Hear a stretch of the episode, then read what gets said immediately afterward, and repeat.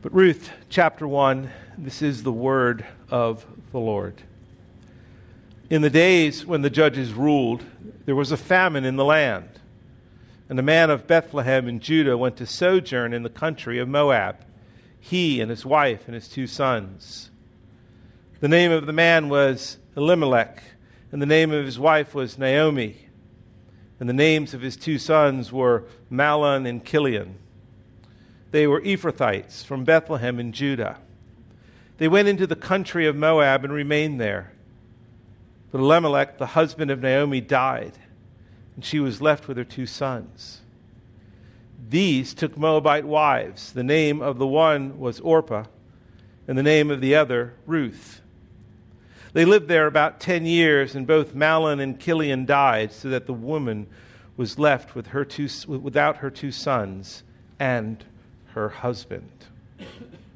Father, I pray this morning that this story that you have included in your holy scriptures would be a story that transforms lives. Lord, this delightful story, this tragic story, this story of the dark providence of God, this story about the bright providence of God, about your providence, Lord, exists for our good. So please help us to experience good this morning and in the coming weeks as we study the life of these folks. In Jesus' name, amen. It's interesting that the book is named Ruth because as you read through this book, really, Naomi is the main character. and then you've got this wonderful, godly man named Boaz. It, it really could be the book of Naomi, it could be the book of Boaz, and yet God, in his wisdom, entitled it the book of Ruth. And there is a reason for that. Now, the author of Ruth is unknown, and as we read the in the opening verse, this amazing story takes place in the days when the judges ruled and there was a famine in the land. Judges was a time when, at the beginning of Judges, you see that Joshua has died. So there is no one to lead the nation of Israel. There's no king.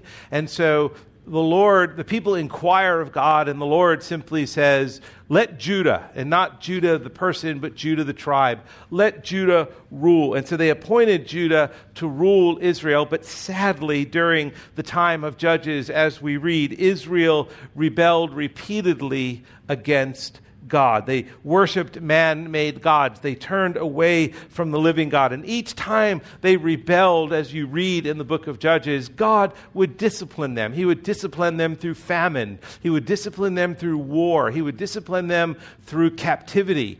But they would once again, as they were being disciplined, they would turn to God again and repent, and God, in His the Hebrew word would be hesed, which is the covenant mercy of God, the kind and loving character of God. In his hesed, in his covenant mercy, God would send a redeemer. And as you read in the book of Judges, he would send numerous redeemers, men like Gideon, uh, Othniel, Barak, and eventually Samson. And Samson was the one redeemer who was not only a redeemer, but he was also an evil man. And, and that that was how bad things were getting in Judges. And for a time, the, the folks in Israel would repent, but again, they would again and again return to their evil ways. And the last line in the book of Judges is the most telling. You just turn one page over and look at the very last line. The author, who is unknown for Judges, makes this commentary. He says this In those days, there was no king in Israel. Everyone did what was right in his own eyes. Everyone did what was right in his own eyes. The book of Judges is a sad commentary on the nation of Israel. The book of Judges is, is also painted on this broad canvas. It's a book more about national interests, about national sins. It has social chaos in it, it has civil unrest in it, there's personal misery, and there's the harsh experience again and again of God's divine judgment against Israel's rebellion. And because of his judgment, it is a time in, in Israel's history of God's dark, providence, of the harsh reality of what it means to break God's law and the consequences that come with that. And there are many, there would be many at this time simply asking, Has God abandoned us? Has God abandoned me. And so here in the book of Judges, you have this, this national book about this nation who was the people of God, a nation of, of God's own possession, a nation that, that God had a covenant, covenant relationship with, who has rebelled. And then you transition to the book of Ruth. And you move away from this national perspective to a story not a commentary, but a story. A story about an ordinary family going through the ordinary experiences of life. A story about a few people. A very personal story. It is a story, though, that has its darkness as well, but it also has the bright providence of God. It's a story as well about the Hesed, the covenant mercy of God. It is about God's faithfulness to an ordinary family. It is about God's love to an ordinary family. It is about an ordinary group of people facing very ordinary events. And although we might see the, the death of a husband and the death of children as significantly tragic, and they are, in the life of people, it's just an ordinary event. And yet, we see at the end of Ruth, in God's providence, this extraordinary outcome. Ordinary people, ordinary events, and an extraordinary outcome. It's about a personal God who cares about particular lives. And it is a book written to you to communicate to you that this creator, this holy God, cares about your particular life. He cares about your ordinary lives. He cares about your ordinary circumstances. And for every person who has put their faith in Christ, who has trusted in Christ, he has an extraordinary outcome planned. Dale Davis, in his commentary, says this.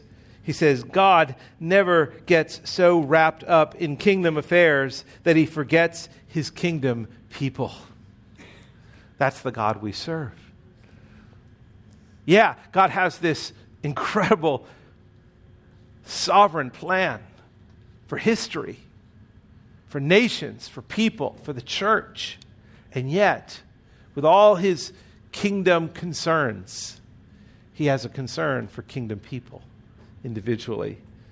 Ruth is both a tragic and it is a delightful story with a happy ending. It's a personal story about how God cares about you and me in our daily lives and how He has a greater purpose in all the things that we experience in life. It's, it's a story that is, as Ferguson, Sinclair Ferguson says, it's a story crucial to the biblical narrative of redemptive history.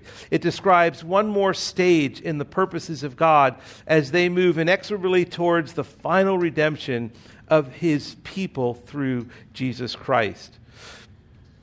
Many years ago now, I read a book, one of my favorite all time books, called The Greatest Game Ever Played. It is the story of a man named Francis Ouimet. Francis was a young amateur golfer in 1913, and he was, and it, it, tells his story about how he, at the end of the story, he wins the, our, our nation's most prestigious golf tournament against the world's best professional golfers. Francis beats Harry Vardon and Ted Ray, the two world renowned golfers, professional golfers. And, and it, is the, it is the experience that catapulted golf into the American uh, society, into the American psyche, that when golf became this national sport. And interestingly, uh, I mean, it's a wonderful history book as you read, but, but I knew the outcome of the story before I ever picked up the book. I knew what was going to happen before I ever picked up the book. And yet, because of the author's gift of writing, but also the story itself, when I began reading the story, I could not put it down. And I knew the end of the story. I knew, I knew how it, it, it came out and I, that and even though I did know the end of the story, it didn't make reading the book any less intriguing to me. And Ruth's story is very much the same. We, we know the end of the story. Listen, there's no suspense to the outcome of Ruth. Every time you read it, it ends up the same way. Nothing's going to change. And yet, there is this amazing and intriguing, wonderful revelation of who God is in the book of Ruth. It's a powerful story of how God's providence works in the lives of individual people like you and me. Its ending gloriously points to the ultimate end of God's providential working in the lives of mankind. And it, we, will, we will get to this and we will repeat it again, but look at the very last verse of Ruth. Go to chapter 4 and look at verse 21. Well, actually, look at verse 18. We'll start in verse 18. Now, these are the generations of Perez. Perez fathered Hezron. Hezron fathered Ram. Ram fathered Amminadab. Amminadab fathered Nahshon. Nahshon fathered Salmon. Salmon fathered Boaz. Boaz fathered Obed. Obed fathered Jesse, and Jesse fathered David. Boy, is, does that got you on the edge of your seat? I mean, that's just, and yet, this is the story hidden behind this genealogy of the gospel. Because Jesse fathered David.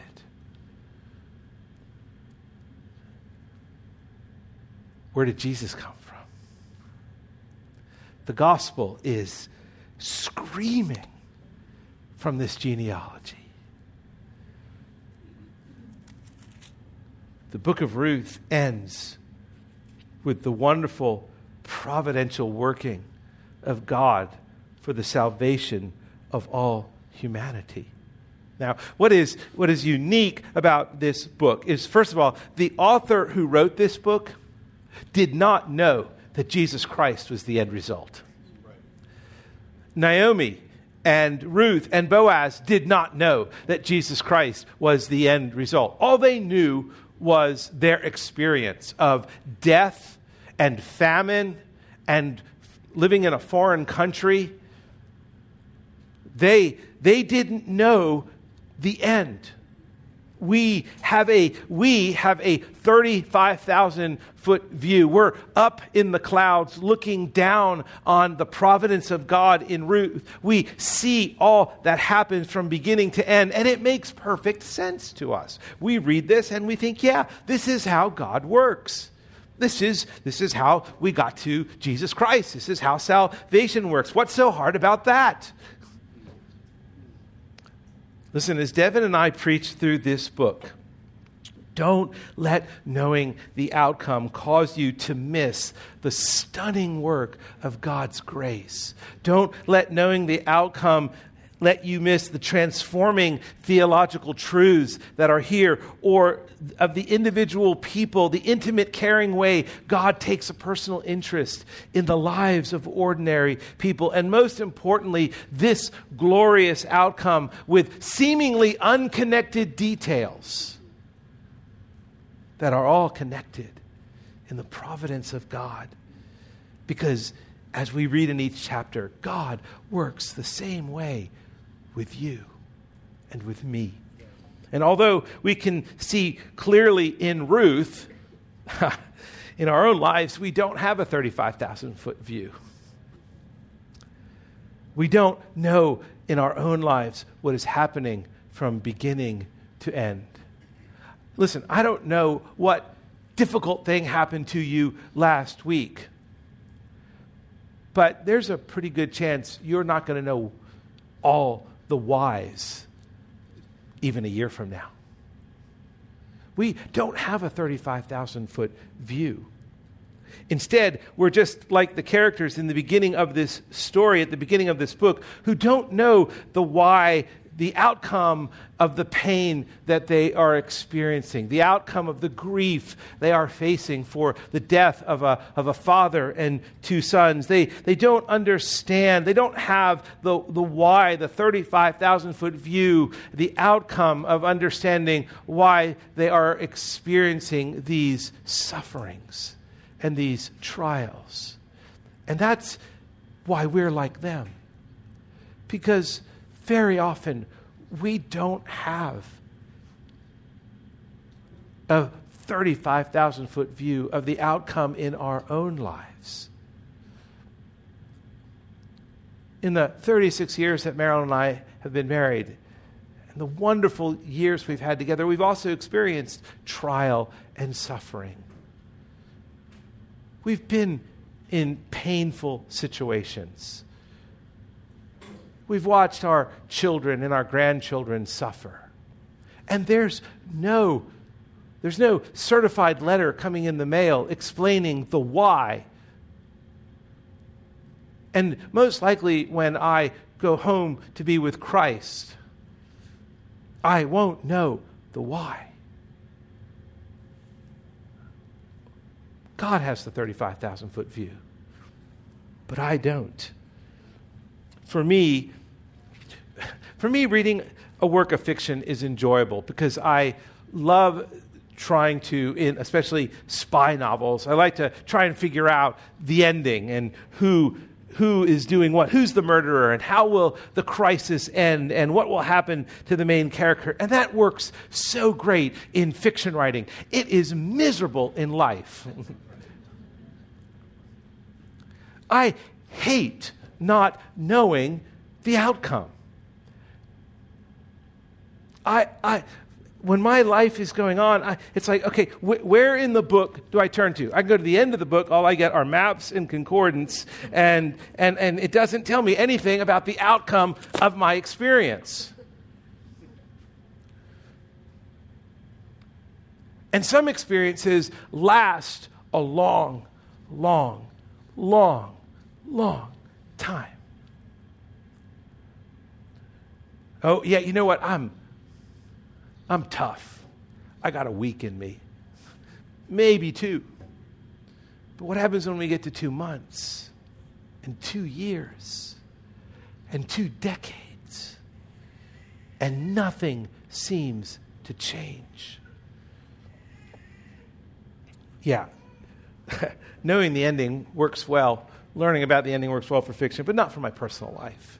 And I'm sure not for yours. Listen, dark providence, dark providence is never, never an easy road.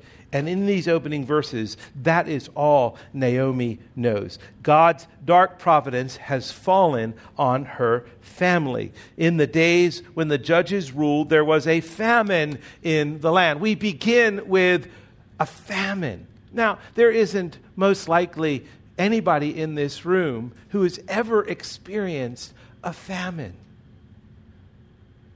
who has ever waited in line for food.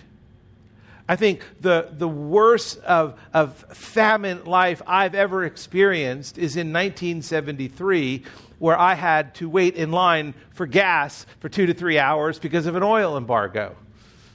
And the complaining and the anger and the rage that you would see in people's cars, banging their heads against the window and screaming at one another because there was a famine of oil. That's one thing, but to experience a famine of food. There is a famine in the land, and, and Judges 21 25 helps us to understand why. In those days, there was no king of is- in Israel. Everyone did what was right in his own eyes. Let me tell you, most likely the reason why there was a famine in the land was because the nation of Israel was under judgment. They were experiencing the discipline of the Lord.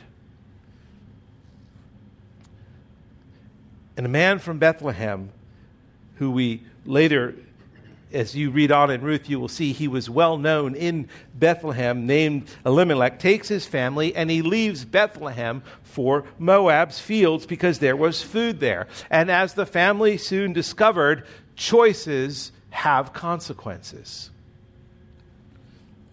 Bethlehem literally means house of bread.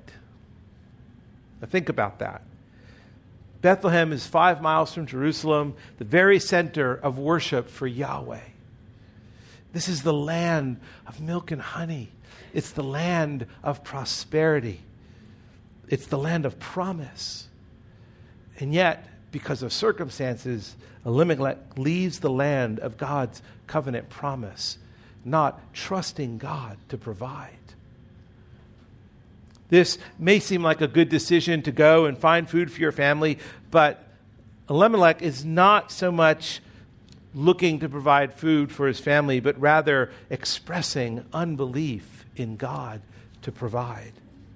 And at this moment, with this decision, he did exactly what the author of Judges says. He did what was right in his own eyes. And choices have consequences. Now, going to Moab was an incredibly bad decision.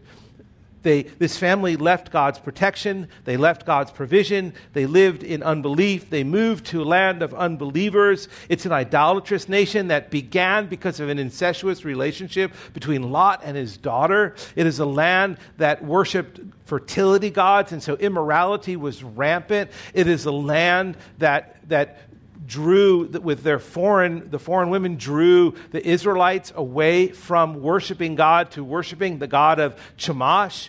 It was a land that was in total opposition to bethlehem to the center of god's worship. They left the house of bread. They left the land of promise. And immediately the place where they went to find food, to find sustenance, to find life, is the very place where they find death. Verse 3 But Elimelech, the husband of Naomi, died. And she was left with her two sons. And then, and then her sons marry foreign wives Orpah and Ruth and verse 5 and both Mahlon and Chilion died, so that the woman was left without her sons and her husband. And as you will read on next week, they had no children. So they were, the wives were barren. It's, that's the setup for the book of Ruth. That's the, that's the dark providence of God. A bad decision was made rather than repenting before the Lord, Elimelech leaves and does what is right in his own eyes. Now be careful because in the providences of God, A plus B doesn't always equal C. Now, I, listen, if you ask my dad, he gave up on me. My dad was a math genius. My dad was an engineer. My dad knew math inside and out. He went to the Naval Academy. He was really, really smart. And all growing up through junior high and high school, as I'm getting into algebra and geometry, my dad just finally gave up. He just said, No, you're never going to get it.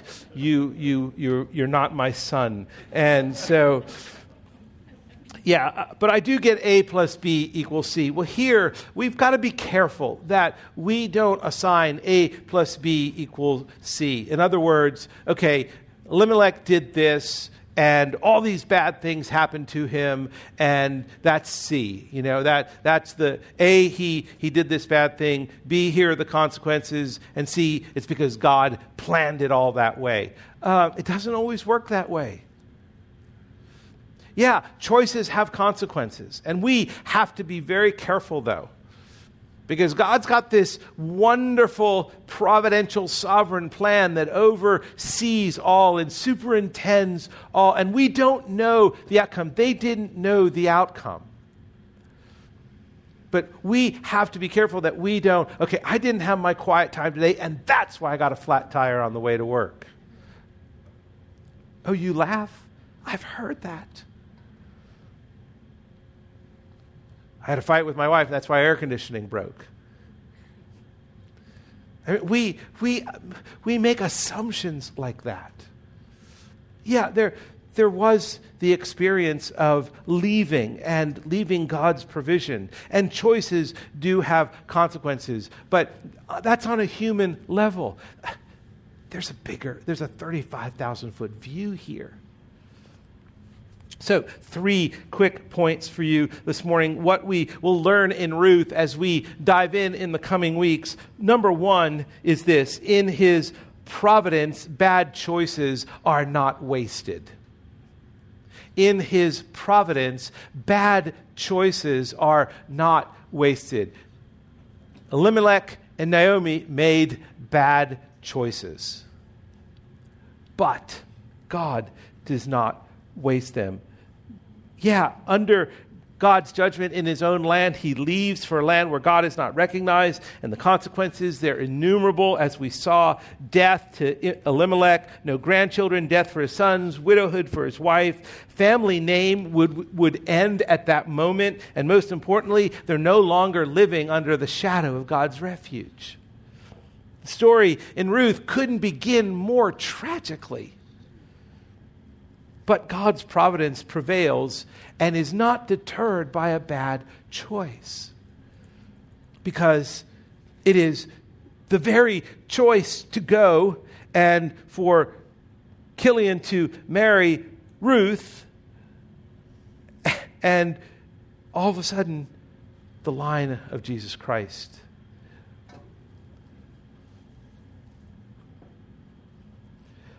Sinclair Ferguson says this God's ultimate purpose has not been to punish Naomi for her family's spiritual failures in abandoning the land and the promises. Rather, through the mysterious intermingling of his providential control over history with Naomi's family's failures, the Lord's purpose has been to reach through her life to bring Ruth to himself. A plus B does not necessarily equal C. Now, I want you to be careful never to reduce your bad experiences to that. It's, it's all because I sinned. Um, while consequences do have choices, they most importantly have divine oversight. So, in his providence, bad choices are not wasted. Ruth is not a story about punishment, but about providence. Secondly, in God's providence, bad experiences are not meaningless. Bad experiences are not meaningless. That's what we will learn in Ruth. The book of Ruth shows us in miniature form, Sinclair Ferguson, the book of Ruth shows us in miniature form, but in considerable detail, how wise God's sovereign purposes really are. We're not able to detect with perfect clarity the hand of God in the circumstances of our lives, far less see where He is heading with them. Oh, isn't that so true? But when we find His autograph in the narratives of biblical history, we begin to recognize the same or similar patterns and principles emerging in our own lives too. And so we learn to see his handwriting in our own experiences. William Cowper who wrote, God moves in mysterious ways his wonders to perform. He plants his footsteps in the sea and rides upon the storm. The problem with looking for footsteps in the sea of our experience is that footsteps in the sea are invisible. We don't see the footsteps of God in the sea of our experience, in the storms of our experience. They're invisible. Many times our experiences make no sense. There's no explanation for why I'm walking through what I'm walking through. They seem to have no meaning. Why would God do this? Has anybody ever asked God a why question? Ever? Just a few of you. Oh, you are so godly. Maybe we should go to another book.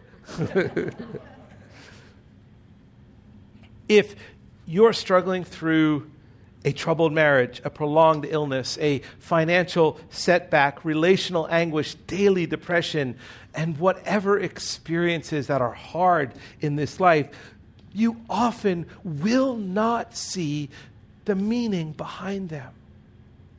And you will not often see what the ultimate outcome is supposed to be as determined by God.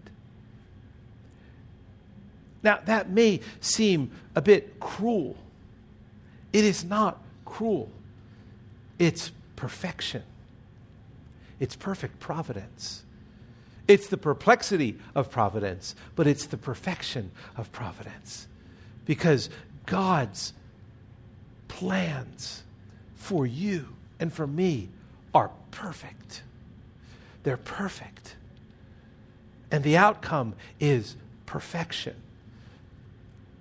And let me just, my opinion is this you get to heaven. I don't think you're going to get a notebook filled with all of the answers. Oh, where, where, where was that? Why did this happen? I, I don't think so. Only God is all knowing. And we will never be all knowing. Even when in heaven, we are still created beings who serve the all knowing, the all powerful, the ever present God. But we are not going to know all things. So just get used to it right now.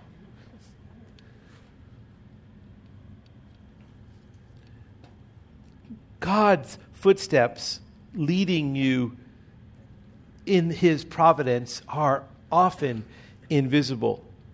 And that is something we must learn to accept. So, in God's providence, bad experiences are not meaningless. They're just often unknown, and the outcome is unknown, but the outcome is perfect. And then, thirdly, in His providence, bad outcomes turn to good. In His providence, bad outcomes turn to good there are times you can look back and you say, wow, if that hadn't happened, then this wouldn't have happened, and that wouldn't have happened. Or now look, and then you begin to kind of tie all the threads together, and you realize, oh, there's a tapestry here. And it's far more beautiful than anything I would have imagined. And oh, yeah, no wonder that but if I had, or God had said to you, we're going to do this at the beginning, your response would have been, no, we're not. I've got a better plan, and this is how we're going to get there. In his providence, bad outcomes turn to good. The rest of Ruth's story will show us what this means and what this looks like. The pain and loss that Naomi feels is real. It's real. Her grief is real. Your grief is real. The pain and the loss that you experience is real. But the outcome of her suffering brings about the ultimate good for humanity. And it leads to this thing called the gospel. It leads to the birth and the life and the death and the resurrection and the ascension and the eventual return of Jesus Christ. You know, providence is often strange to us its perplexities and its perfection. John Murray states that providence has its own language, and oftentimes we don't speak that language.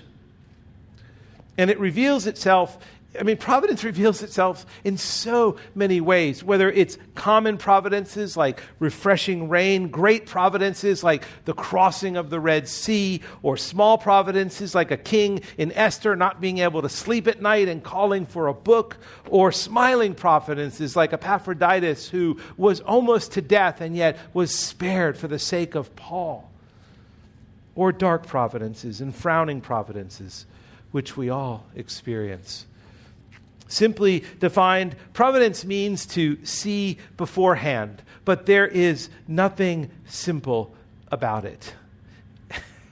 and there's nothing simple about providence's impact upon our lives. Over the next few weeks, Ruth is going to teach us about the wonderful perplexities and perfections of God's providence. Sinclair Ferguson says this. He says, As Christians in the New Testament era, we know even more than the author of the book of Ruth about what God was planning and working out through the lives of its central characters. In this way, God is saying to us, Do you see how I planted my footsteps in the sea in the lives of these my children in past days? Let me show you how I did that.